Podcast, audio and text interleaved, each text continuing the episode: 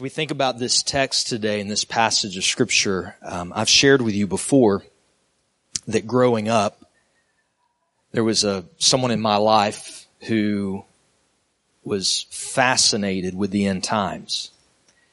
And I can remember constant discussion in our home about the coming of Christ and what that would mean. I can remember going to revival after revival as a kid and waiting after the revival was over for uh, hours as they would discuss and talk about end times. And this was, this was my, this was my stepdad. And I can remember watching constant programming in our home on television and books on our bookshelf all about the end times. Constant pondering. I can remember when I was not wanting to go to church and I, I didn't want to go and, and be among um, the people of God. I didn't want to go and participate. I just I didn't find it compelling. I can remember him telling me that I needed to take it seriously because I would not graduate high school before Jesus returned. At the same time, in that season of his life, he was an abusive man. He was a man that was addicted to drugs. He was a man who was unfaithful to my mom. He was a man with a harsh temper and foul language. And I have, I've made peace with him and I, I, feel like in the late seasons of his life, he's in a much better place, but his fascination with the return of Christ had no visible impact on his character. His belief about what was going to happen and when it was going to happen that he constantly wanted to talk about came off more as just a good mystery that he wanted to solve. Because there was nothing in his heart or in his life that could be visibly seen by others where this doctrine or this idea of the return of Jesus made any difference to him. And I believe by this passage that we're reading today that Peter wrote to the church that he is pressing upon us two things. One, that the false teachers in his day were wrong. Those that said Christ would not return, they were wrong. Christ is going to return. There will be a second advent. He will return for his church and to judge the world.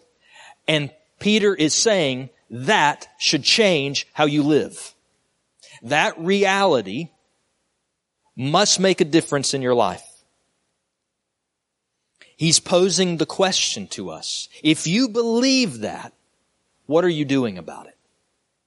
If you believe that, how is that reality changing how you think and how you live? Because it should be.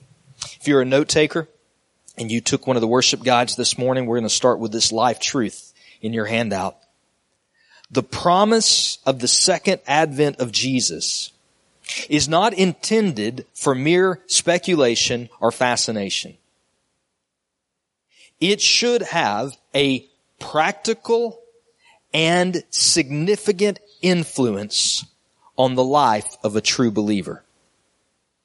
The end times is not, it's not about just selling books. It's not about good discussion and fascination.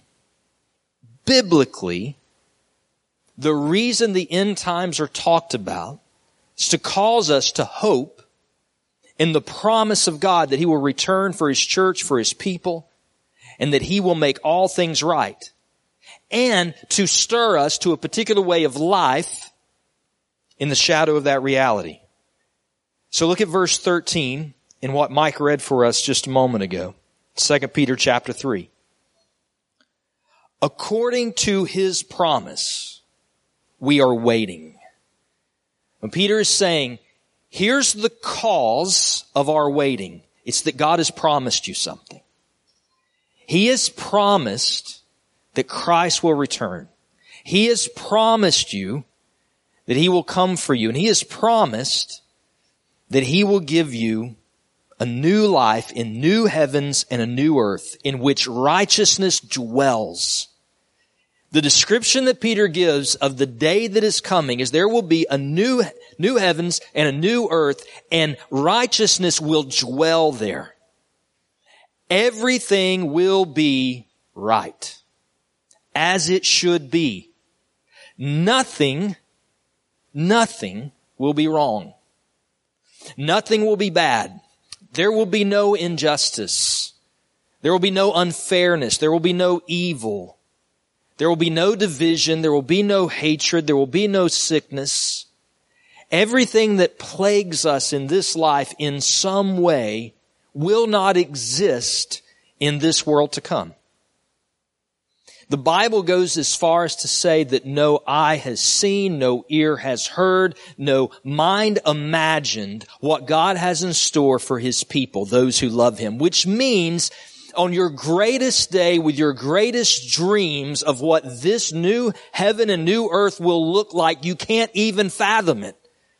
You have no capability in your human imagination to be able to see and understand what God has planned in this new heaven and new earth. We can't even imagine it. One day we will live in it. And so according to his promise of that, that that will be a reality, we are waiting. Which poses two questions. One, are you waiting? Because waiting there doesn't mean just passing time. It means expectantly waiting, anticipating, desiring, longing for that moment. So the first question is, is does that, does that describe us? And secondly, the second question is, how are you waiting? If you are expectant and you are anticipating and you are longing for that day that he has promised, what does it look like? What does it look like for you to wait? And Peter says in verse 11, since all these things are thus to be dissolved and all these things are what he was just previously talking about, we looked at last week, but the heavenly bodies, the earth, and the works that are done on it. What sort of people ought you to be in lives of holiness and godliness. I, I, liked the fact that Mike read a little bit of a different translation. I love the ESV, but it's a little difficult here because he basically poses a question and answers it all in one sentence. But he is saying, because of the reality that everything you can see is going to be dissolved, you should be living set apart lives. You should be living in a particular way. Holiness and godliness. Every time I share with you about holiness, I try to remind you that there are two components to holiness. One is a separation. Things that were holy in the Bible were removed from common use. If it was a person or an instrument, whatever it was, it was removed from common use and dedicated to God. Dedicated for divine purposes. Holiness means we separate ourselves from what is common to the world. And we are dedicated to God. And lives of godliness, it's lives that reflect Him. Lives that reflect His character. Lives that reflect, reflect His way of thinking.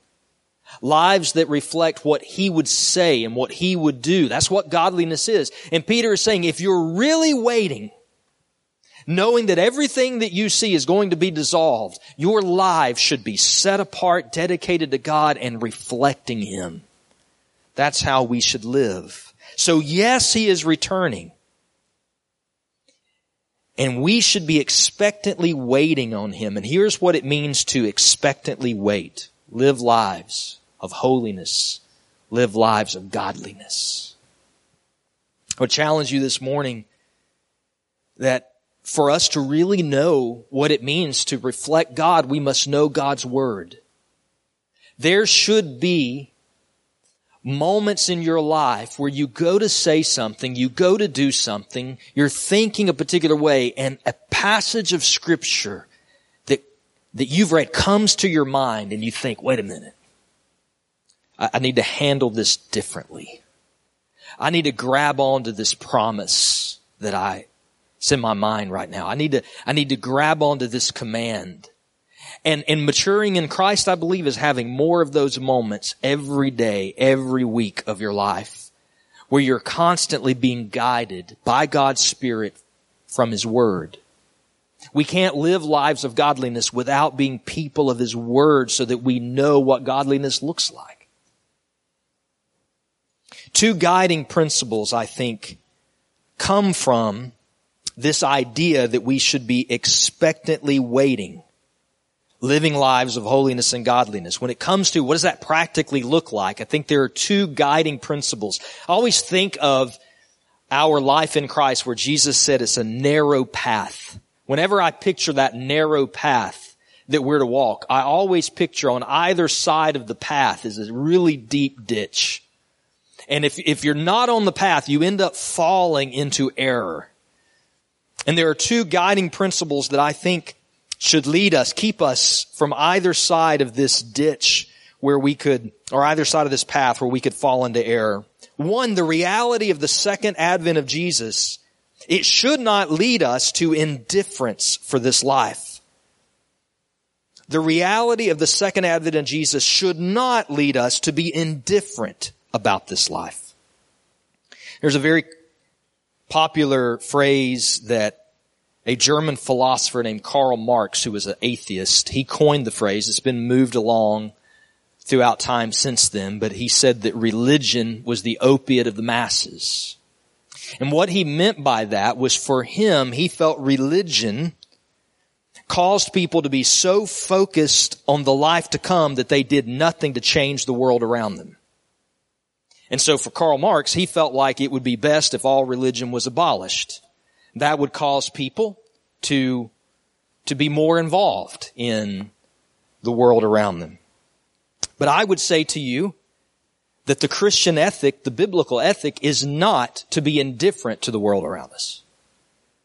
It is not that our religion should lead us to not care about what is happening around us. And if we're honest, that can happen we can get so pessimistic about this world and this life that our tendency is just disengage. Disengage from the people around us, disengage from the world around us. We get tempted. We think that the right thing to do is go into what you might call a holy huddle, build up big walls around your family to keep out the world and just live there and do this, the least amount you can to interact with those around you so that you are not tainted by the world because the world is dying away. And while the world is dying away and everything is going to be dissolved, the reality is the Christian ethic, the biblical ethic is this planet, while it still exists in the form that it does, has value to God. And He has called us to be salt and light. He has called us to interact with the world around us and make a difference. We were singing this morning and Sam said, make it a prayer. Peace on earth. To the world, peace is just not having conflict. In the Bible, peace is not having conflict, but having the blessings of God with it. We are the light. We are the salt that would show people how they can have true peace. And if we disengage or we're indifferent to those around us, then who's going to carry that message? Rather than an opiate to the masses, Christianity is about stewardship. In 1 Corinthians 4 2, Paul makes a very simple but profound statement that it is required of stewards to be found faithful. The way the Bible presents it is God owns everything. He owns everything you see. He owns every natural resource. He owns every person. He owns every entity. The things that we do, the things that we create, the things we build, all we are doing is subduing the earth the way God commanded us to. We are not creating anything because everything that we are doing is simply taking what God placed here and using the wisdom that he has given to form new things out of what he placed here. And we are to be stewards of all that God has given.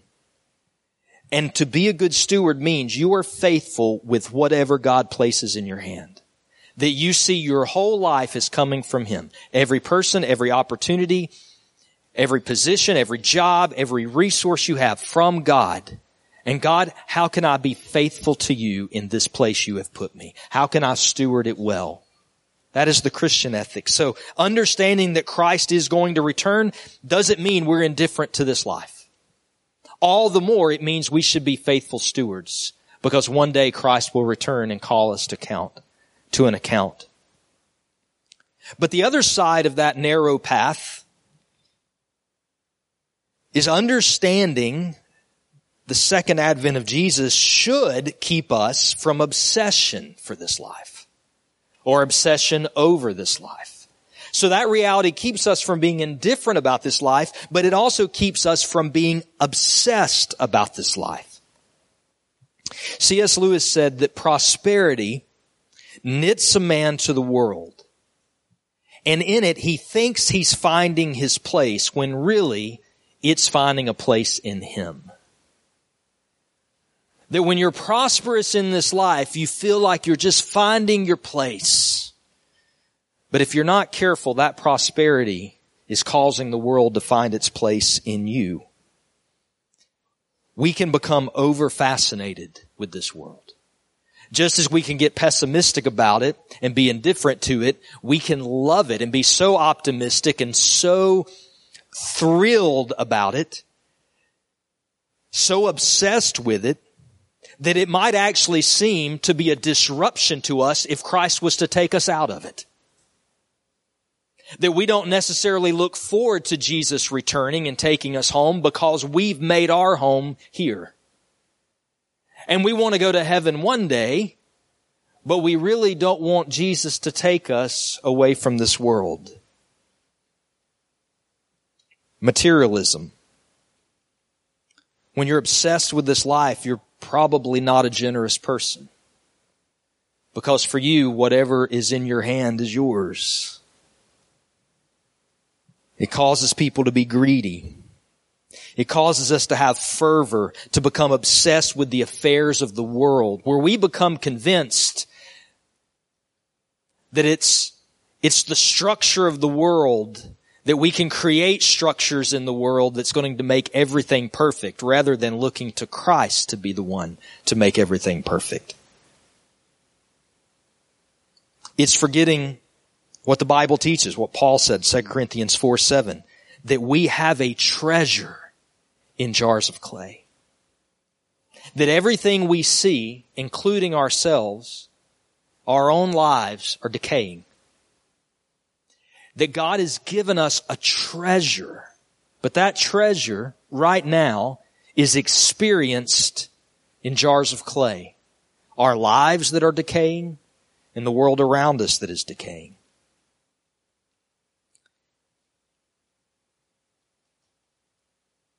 So we must, as we think about the second advent, be careful to not fall into either one of these errors that we become indifferent or that we become obsessed.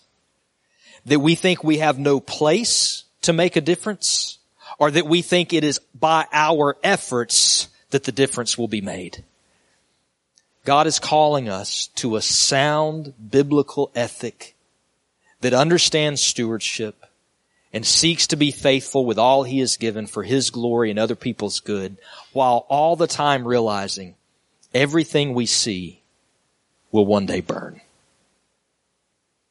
There was one preacher, he was talking about that he was going on a trip and that his student, a student that he had, he was a professor in a college and at the time and a student uh, overheard him saying about him going on this trip and that he wished he had a really nice camera to be able to take. Obviously this was um, years ago, and he wished he had a really nice camera to take. And the next day or the next class, his students showed up with this really expensive camera that was his, and he said, "Here, I want you to take this on your trip." And the professor said, "No, I." I I, can't accept this. It's so generous, but I'm afraid something might happen to it. And he said his student looked at him and said, it's okay. One day it's going to burn. And the professor said, I've never forgot that. It taught me so much about how we should think as Christians as relate, related to what we had.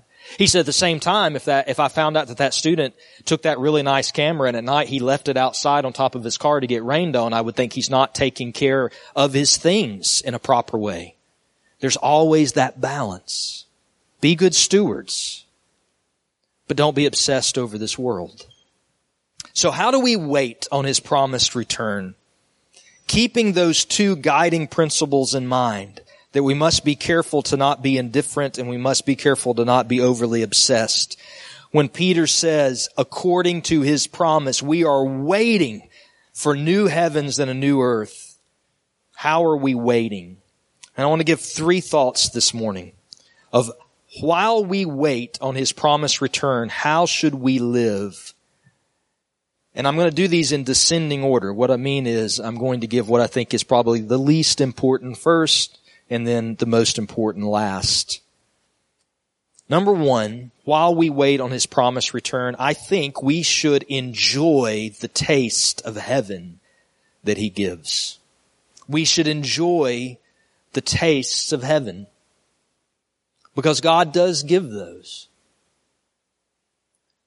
We are to subdue the earth as good stewards. Part of subduing the earth is enjoying what God has given us. There's some passages that lead us to think this way. Jeremiah 2 7. Jeremiah was telling the people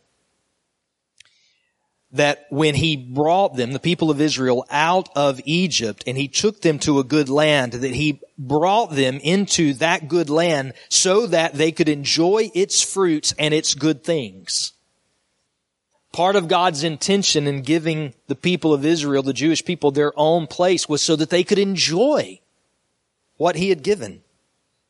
In the New Testament, Paul told Timothy that for the rich in this present age, charge them to not be proud and not set their hopes on the uncertainty of riches, talking about worldly riches, but to place their trust in God who richly provides us with everything to enjoy. We should take the opportunities to enjoy the taste of heaven that God gives us. There is, even in this fallen world, a way in which God has given us pleasures. Things that we can experience. And every one of those things not only bringing us joy, but also pointing us to a day where that will be our whole life. A life filled with the pleasures of God continually. My mentor, I remember he used to say often, you can, you can tell the intent of the creator by looking at the design of his creation. That often you can see how God has designed things and it will lead you to understand what he intended. And so when you find your heart leaping for joy in a created thing, it shows you God intended for that to happen as a taste of what heaven would be like. I think that we have to be careful in our day, and I won't spend a lot of time on this, but I think one of the ways in which we enjoy God is in His creation. I was hiking a few weeks ago. I passed James Graveling, him, some of his family, they were hiking and, and we stopped and talked and James had all these leaves in his hand. And I just remarked, he picked up these leaves and I said, do you collect leaves? And he said, I'm just astounded by the beauty of God's creation. And I thought, man, that's worship. It's worship to be able to see, not worship of the creation, but worship of the creator to be able to, to see this is what God has made for us. If you enjoy the changing of leaves, if your heart leaps at that, it's because God designed to give you a taste of heaven. If music does that, a good song, you're singing about Jesus or time with your family, husbands in this room, we're to love our wives in such a way that they get a taste of the love of Christ. God has designed that. And where I think we have to be careful in our day is that we can probably get a taste of heaven, maybe a little, through technology, but I don't think we get enough of it. We live our lives sometimes inside with our minds preoccupied with these devices in front of us. And God has designed that the very sunlight on our skin does something to our soul and our spirit to make us feel better. I won't charge you for that. That was all free. But we should enjoy the taste of heaven. Look for the ways in which your heart leaps and realize God has designed those things for you to glorify Him and enjoy, enjoy Him and get a taste of what it will be like one day. Secondly, while we wait on his promised return. We don't just enjoy the taste of heaven and live that way, but we also, we work to alleviate suffering. We are called while we wait on his promised return. We work to alleviate suffering, both temporary and eternal. My, my thought here is the command that we are to love one another. That we are to use our gifts to love other people. This morning in the reading that Josh had us praying from, Luke 12, Jesus said, it is the Father's good pleasure to give you the kingdom. How do you believe that? What great language that it is the good pleasure of God to give to you His kingdom. And then he went on to say, in response to that, sell your possessions and give to the needy. In other words, knowing that you have a kingdom that God has given you and that one day you're going to live in that kingdom. Use the things that God has given you on this earth to alleviate the suffering of those who are poor. I want to give you a few passages. We don't have time to turn to all of these. If you want to try, you can, but they're listed in your handout. But I just want to kind of walk through what I'm thinking here from the Bible, all the way back to Genesis 18, where God is talking about Abraham and he says, I have chosen him that he may command his children and his household after him to keep the way of the Lord by doing righteousness and justice. Abraham was chosen to teach his children and the families that would come after him, the Jewish family, and ultimately all of that pointing to the church, that he would keep the way of the Lord. And the way of the Lord was described by doing righteousness and justice. What is right in how you live and doing what is just on the earth. Deuteronomy chapter 10. God is described as someone who executes justice for the fatherless and the widow, and he loves the sojourner. Those three categories were people who were weak. They were weak. The fatherless, the widow, and those who didn't have a home, those who didn't have a land, they found themselves in a foreign land. And God loves the sojourner and he executes justice for the fatherless and the widow. And then he says, so because of that, love the sojourner, Israel, and fear the Lord, serve him and hold fast to him. So Israel's told, because this is how God is, you must be this way. When you get to Isaiah chapter 1, God is rebuking his people. He says, when you come to appear before me, you're trampling my courts. Don't bring any more vain offerings. I can't endure your iniquity. I can't en- endure your solemn assemblies. My soul hates your feasts. They have become a burden to me. All of these things are things God had commanded. Why was he using such harsh language? Because the people had fallen into sin. And so God says to them, wash yourselves. Make yourselves clean. Remove the evil of your deeds from before my eyes. In other words, do righteousness. And then he says, learn to do good, seek justice and correct oppression, bring justice to the fatherless and plead the cause of the widow. He's reminding them of what, who he is and how they are to live. And you get to Isaiah 9 and the promise of the coming Messiah. of the increase of his government and of peace there will be no end on the throne of David and over his kingdom. He will establish it and uphold it with justice and with righteousness. The foundation of the throne of God. Jesus would be a man of righteousness and justice and he would rule in that way. And then James chapter one, the church, the type of religion that you're supposed to have. Not all religion in the Bible is bad. Religion that is pure and undefiled before God is this. Visit orphans and widows in their affliction and keep yourself unstained from the world. What does it mean to keep yourself unstained from the world? Righteousness.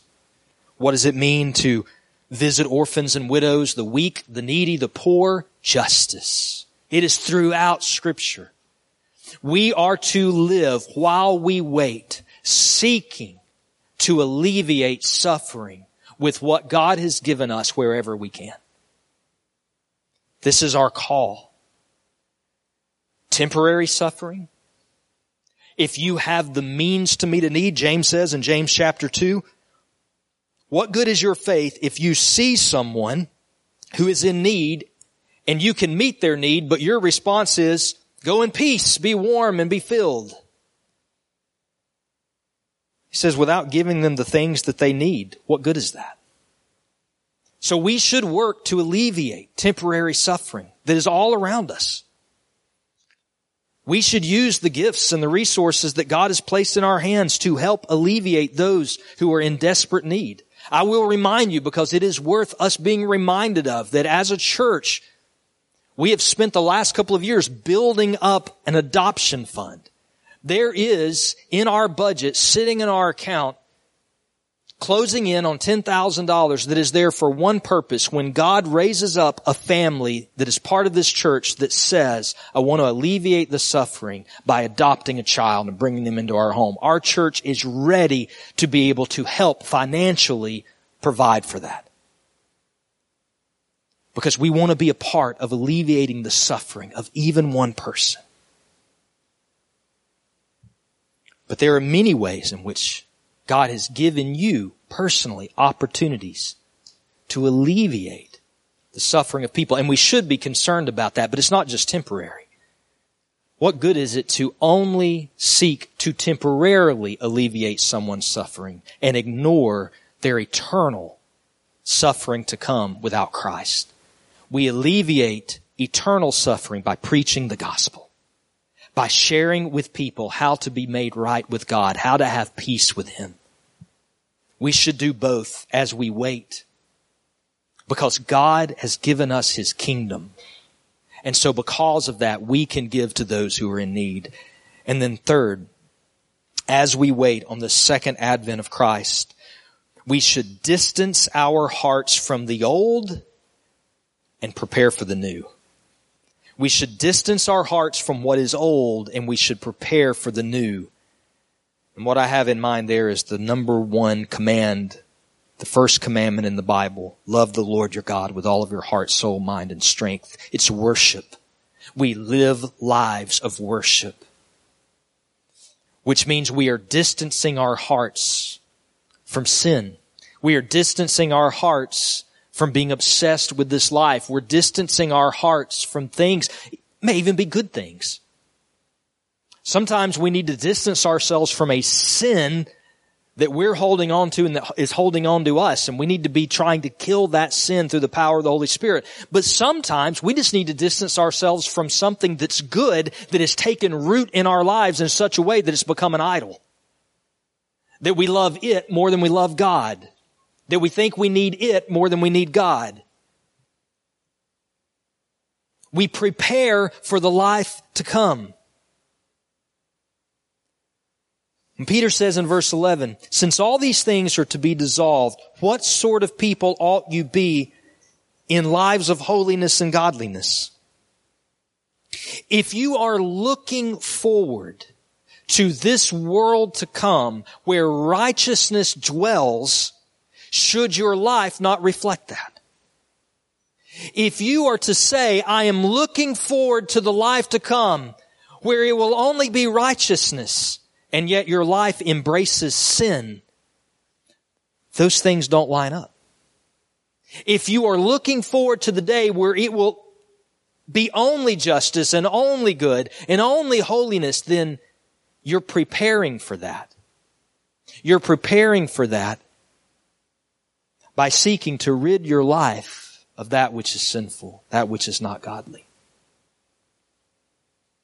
Let's be, let's be really real for a moment.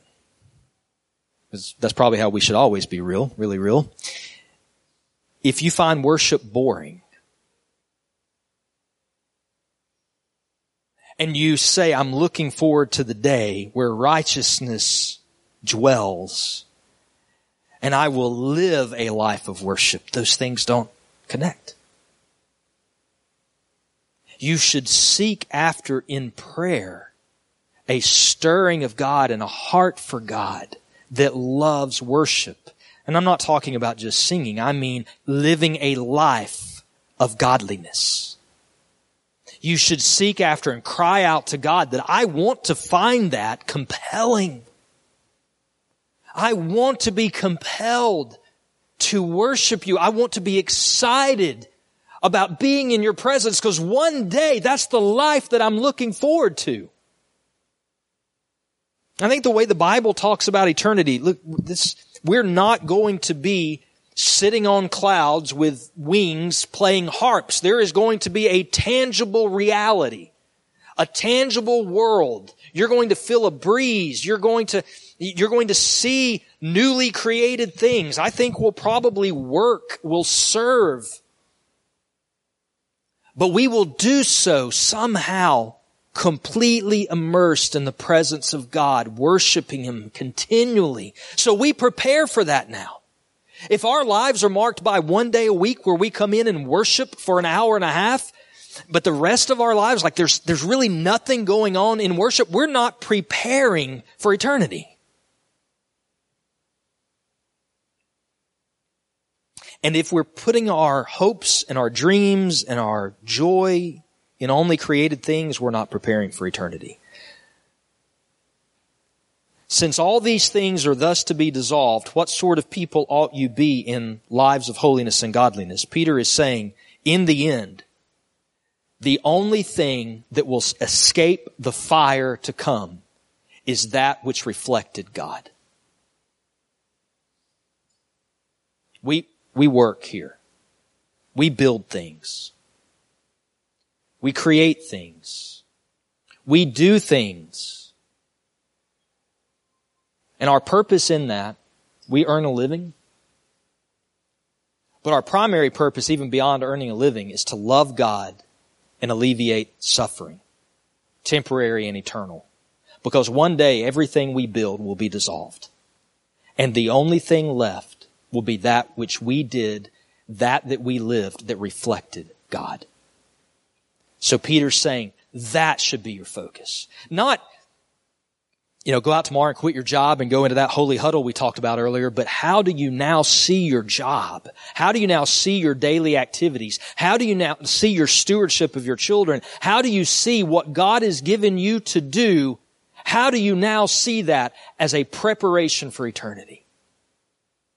To love, honor, and serve Him. Jesus said in Matthew 9, he was talking about the old system from the Old Testament, the Old Covenant, and the New Covenant to come. And he said, you don't put new wine in old wineskins. If the skins burst and the wine is spilled and the skins are destroyed, if you try to do that, new wine is put into fresh wineskins and so both are preserved.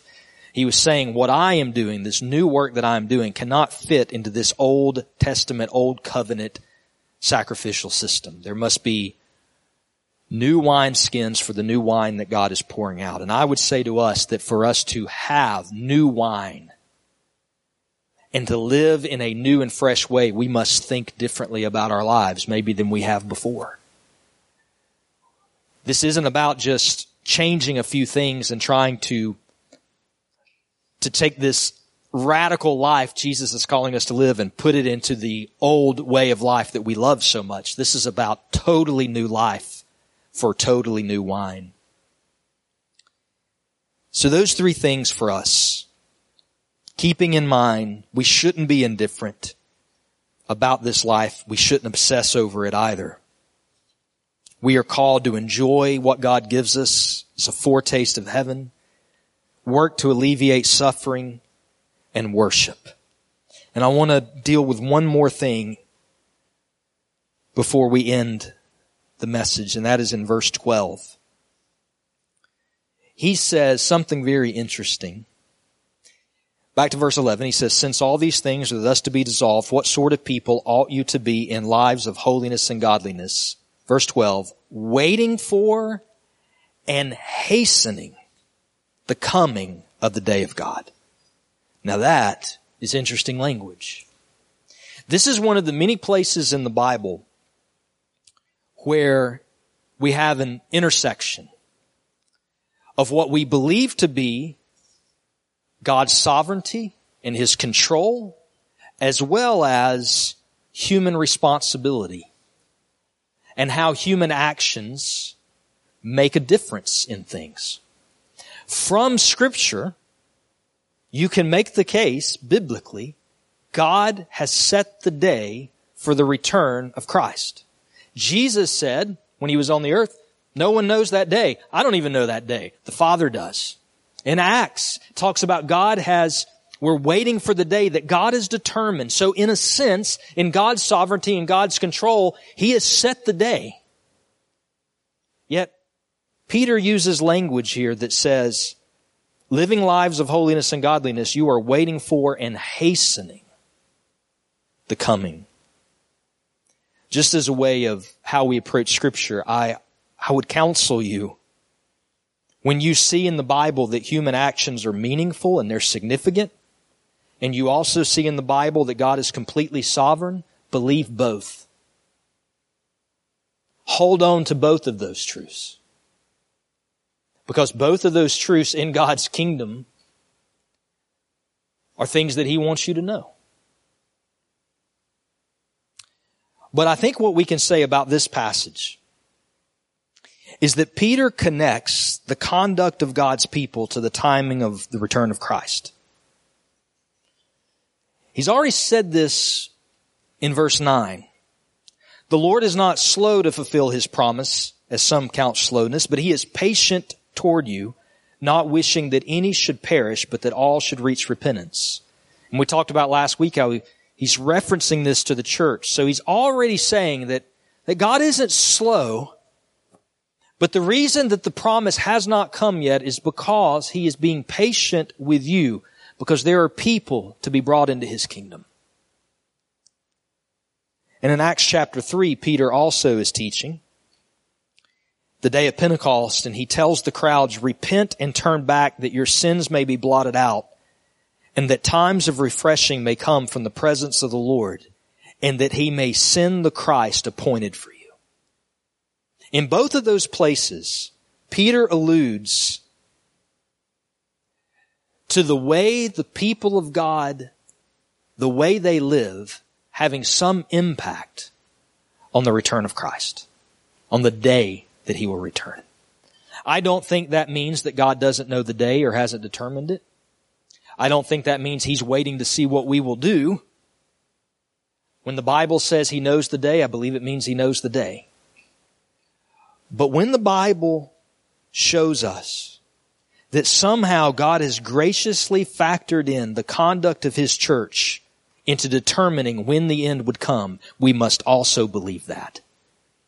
And so in some way that I can't explain to you fully, the Bible is telling us holy living hastens the coming of the Lord. So repent. Repent of your sins. Preach the gospel. Jesus said the end will come when the gospel is went to all the earth. Somehow the preaching of the gospel factors in. Repent. Preach the gospel. Pray. And know that holy living in God's kingdom is hastening the return of Jesus. Sam. I want to ask you guys, the worship team can come up. I want to think this morning as we sing together and as we offer you an opportunity to be prayed for, I want to make this gospel plea to you is how are you waiting? Think diagnostically of your own heart. Are you waiting for the return of Christ with expectancy, anticipation, longing? Some of us, if we're honest, we're not. We, we know Christ will return. We want to go to heaven. We love God. But if we're honest with ourselves, we're probably not anticipating that day as if we wish it was today. And I think we should be. And we should lay that before the Lord. And we should ask Him to give us expectant hearts that are anticipating His return. At the same time, some of us have probably gotten to a place where so pessimistic about this world that our waiting is a pleading with Christ to return, but we've become a little indifferent to those around us. We've become a bit indifferent to the difference that God intends for us to make, to alleviate suffering, to help people, to reflect Him. And I think we should repent of that. And we should ask God for hearts that long for His return and seek to bring His kingdom, the salt and the light to bear in the lives of others if God will allow that. And it is a call to all of us to repent. We all struggle with sin. If I were to say, if you're struggling with sin, you should come down front and pray today. And one person got up and came down, we could all sit there and go, whoo, wonder what they're dealing with. The fact is, every single one of us could come down here and pile at this, these stairs and pray because every one of us struggling with sin. God is calling us to live lives that are separated from what is common and dedicated to Him and reflecting His ways. And by doing that, we are waiting for and we are hastening the return of Christ. I want to ask our prayer partners if they will come, those who are going to be praying for people this morning. I want to invite you that you can pray for anything. You can be prayed for about anything. Whatever God has brought to your mind this morning that you would just like someone else, you'd like to hear someone else praying for you. You just feel the need to share it with someone else. It's a burden and you need someone else to help lighten that load. I want to invite you to come this morning and have our prayer partners pray over you. Not because they have everything figured out or not because they don't have struggles, but because this morning they have volunteered to serve in prayer. And I want to invite you to respond to the Lord this morning. If it is crying out to Him for salvation, if it is crying out for Him, for Him to give you a heart that loves Him, a heart that is anticipating His return, or a heart that loves others more, cry out to Him. This season we celebrate Advent. Looking forward to His second coming. How are we waiting? Are we waiting well? Father, I pray this morning that by the power of your Spirit, Agape Church would be found waiting well for your return. That we would be anticipating as a church the second advent of Jesus, where we see Him face to face and we live in a new heaven and a new earth where righteousness dwells. And God, in our anticipation, help us to not be indifferent to this world or overly obsessed with it, but to have a right eye understanding of stewardship and of being faithful with what God has given. Help us, God, to understand how you want us to live in lives that reflect you. God, please speak to every one of our hearts this morning. Let there not be a, an ear in this room that is deaf to what you are saying. Let there not be a heart in this room today that is closed off to you. God, I pray that you would reach each person and you would speak to us, God, about our lives and what you want us to know today. And I pray, God, that when we hear your voice, we would not harden our hearts, but we would listen and we would respond. Help us to know what that response should be today, God. Let us cry out to you. God, if we need to do serious business with you this morning, let us do that, God, and not be ashamed. God, if you put someone else on this, in this room in our hearts, let us be bold to go to them and pray for them. God, if we just need to hear someone else praying for a burden that we have, God, let us Let us have the courage to come and be prayed for. Give us a voice to sing, God. We are in your presence. We sang that this morning. You are with us. Let us behave and act this morning like we believe that, like we believe you are right now in this room with us. Help us, God, to worship. We love you. In Christ's name. If you're willing and able to stand, if God has not laid another posture on your heart, would you stand and let's worship together and go before the Lord?